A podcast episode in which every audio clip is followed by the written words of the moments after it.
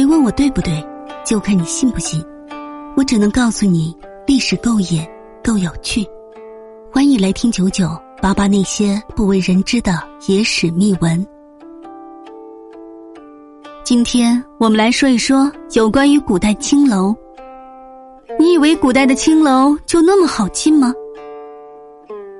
古代青楼究竟是一个什么样的地方？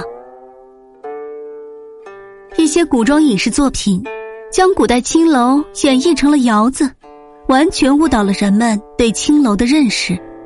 青楼原指帝王所居，泛指豪门。唐朝以后，逐渐被文人墨客渲染成了烟花之地。然而，青楼并非妓院，而是在封建制度下士族阶层追求自由平等的一种爱情场所，也是文学交流的天堂。在古代，青楼如同今天的大酒店，除了老板，还有众多保安和服务人员。名字不叫什么大酒店之类，看着诗词画一般的名字，如醉生楼、长安四夜、联军楼、刘三阁。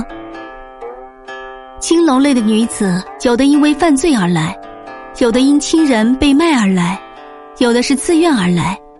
还有的是通过选秀而来，等等。有着秦淮八艳之一的陈圆圆，就是被重利轻义的姨父卖给了苏州梨园的。青楼女子一般只卖艺不卖身。青楼又是不是想进就能进的地方呢？在当今的大酒店，只要有钱就可以进去，即使你目不识丁，依然可以封为上帝。而在古代。即使你腰缠万贯，如果你胸无点墨，根本不可能踏进青楼。来到接待大厅以后，首先要提笔挥毫，写一首诗或者是词，然后大堂经理就拿着诗词给居于高阁类的女子品鉴。如果诗词得到认可，才可以被迎上楼阁，与长相无关。青楼女子见多识广。胆敢抄袭和剽窃他人诗词，就会被瞬间秒杀；若只是财大气粗，并无才华，非要蛮横耍赖强行进入，也许就会被保安暴打一顿。